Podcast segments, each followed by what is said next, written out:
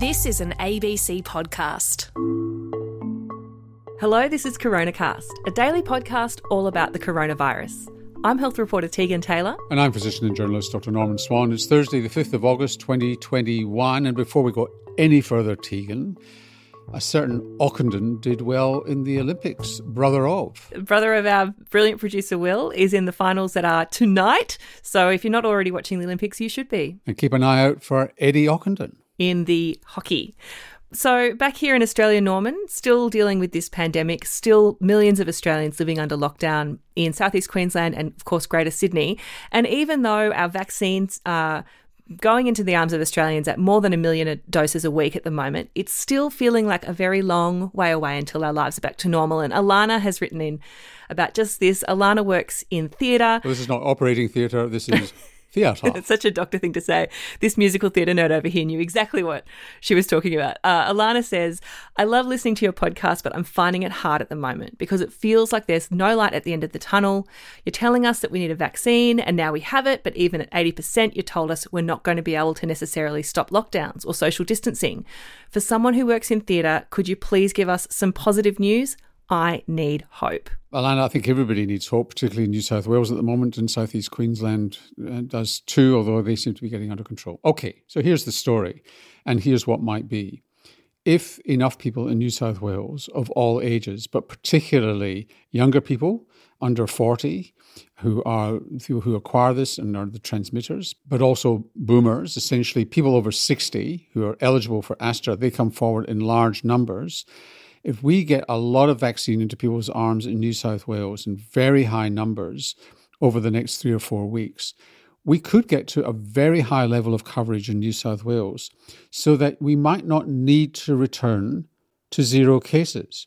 What I'm saying here is that New South Wales might be, in a, in a nice way, the canary in the coal mine, but not, not in terms of sniffing the gas and of the disaster coming. yeah, let's think of a different metaphor. Well, we actually, okay, let me just go back. Thank you, Tegan, for suggesting I could find another metaphor.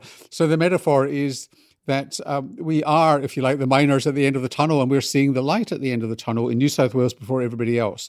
Because it could be that we see hospitalizations and deaths plummeting in New South Wales with a high vaccination rate and the fact that you can actually cope with a reasonable number of cases each day in which case you could start to um, look at how you open up to things like large events. Now, it may be, for example, that what you do, well, I think musicals are doing this anyway in New South Wales, is that we're you wearing masks when you go and see them.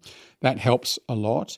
But you might be able to institute rapid antigen testing, for example. So you add $10 to the price of a ticket and you add another half an hour or 45 minutes onto the time to actually get into the auditorium, and you have testing on the periphery, and you only get in if you're rapid antigen test negative. Now, that's not as accurate as doing that rapid antigen tests daily, but it's not a bad way of differentiating people who are actively infectious. And uh, that sort of process could actually start to get things under control and New South Wales might well be the test bed for how you open up when you're not at zero spread. So, looking at similar interventions that we've talked about for things like sporting events. That's right. And really being innovative about it and just managing the risk. And it really depends on everybody in New South Wales who's eligible coming forward for the vaccine and redirecting Pfizer doses towards, first of all, the suburbs who are um, at risk, but also young people, because they are the people who transmit the virus and get infected. And we're already seeing in New South Wales, they're already the, also the people who can go into intensive care and sometimes die, and sometimes die at home. And so we've got to redirect, we've got to redirect, reprioritize, and New South Wales might be the place where it's done first. The thing that this gets me thinking about is we've got these thresholds and we need them for public health you know, policy responses, but really it's not, they're not steps. It's like a spectrum, a continuum where every single vaccine dose that goes into someone's arm, every person that's infected gets us closer to this, you know, magical herd immunity or whatever, but also is another individual who's protected. That's right. And, and it's also on a continuum with the other measures that we're taking, such as wearing masks out in the community. I'm noticing in Sydney that a lot of people are wearing masks out and about without necessarily having been asked to do so. So it's not just indoors. So I think mask wearing is a huge thing that one can do. And uh, on top of the vaccine. So the more people that do that, the less chance of you know, circulation in the community, the more people are vaccinated. And you're right, it just grows. And we, and we will reach a point where it's tipped over and we're tipped over into much better control with less drastic measures. It is a bit hard. We're looking at this in such detail every single day, and it can feel a bit bleak, but it, it is good to take that step back and go, there definitely is light at the end of the tunnel. Yep.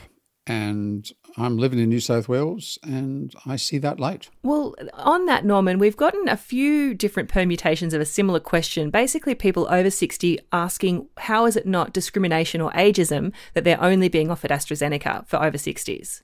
It's not ageism at all, it's evidence. The evidence is that over 60, the risk drops dramatically, not just of getting the clotting syndrome, but actually of getting the severe clotting syndrome. And in a resource constrained environment, it's a safe vaccine to get. I've had it. Plenty of other people have had it, particularly over 50. There's no, I mean, notice we've got a couple of questions. Well, when am I going to get the Pfizer? I have no idea when you're going to get the Pfizer. It could be down the line because under 40 year olds are going to get it before you, or at least they should get it before you, because a, their risk of the clotting syndrome is a bit higher. And B, you can have Astra, which is very, uh, you over 60 can have Astra, use the existing Astra doses and preserve it for the groups in the population who need it more, not just to protect themselves, but also to protect the rest of the community. I'm talking, when I say it, I'm talking about Pfizer.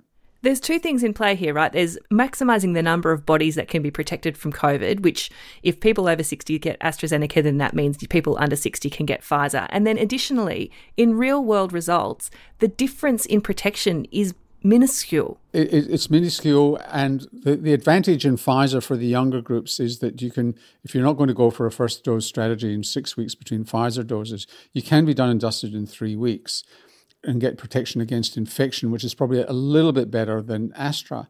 And the key here is that in the target group, you want as many people as possible with at least partial protection against the infection.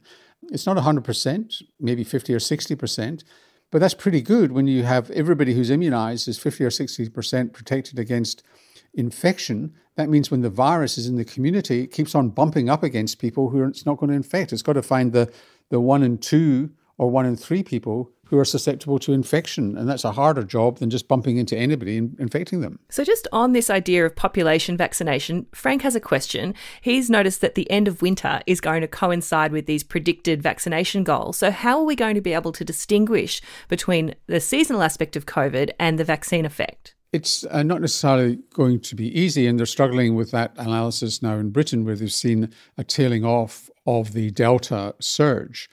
And they're saying, well, it's because kids aren't at school, it's the summer holidays, it's hot weather, and people are outside, and that's because it's summer. Just wait for winter. And I think you've just got to prepare for the fact that we might get a little bit better in summer, but that's not an excuse for not getting maximum vaccination rates and protection of the community when we've got a bit of a lull. We're seeing India tailing off too. Yeah, there are things we still don't fully understand. And it may well be that in so, that sometimes you've got susceptible populations who get quite good vaccination coverage, and which you don't pick up that statistic when you just look at averages over the whole community. You've got to look at who is being immunized, and it could be, for example, that in India it's a combination of strategies in specific population groups.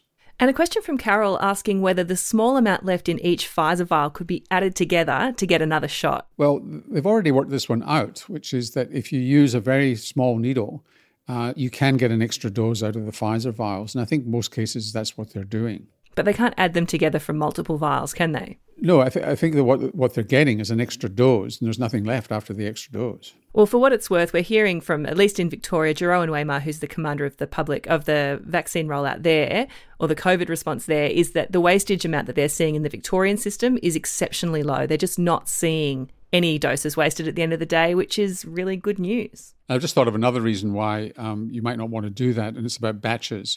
You want to be sure that um, you, you can track the batch that somebody's had. So if there's a problem, you can trace it back to the actual vaccine that you received. And if you start mixing vaccines, then you could mix up batches and you don't know where you are. So that would be another reason, I suspect, why you wouldn't do it. And so, Victoria, well, yesterday we heard Victoria had had another so called donut day, zero cases. Louise is asking, why is it called a donut day? What's in the middle of a donut? Nothing. Nothing. Nothing.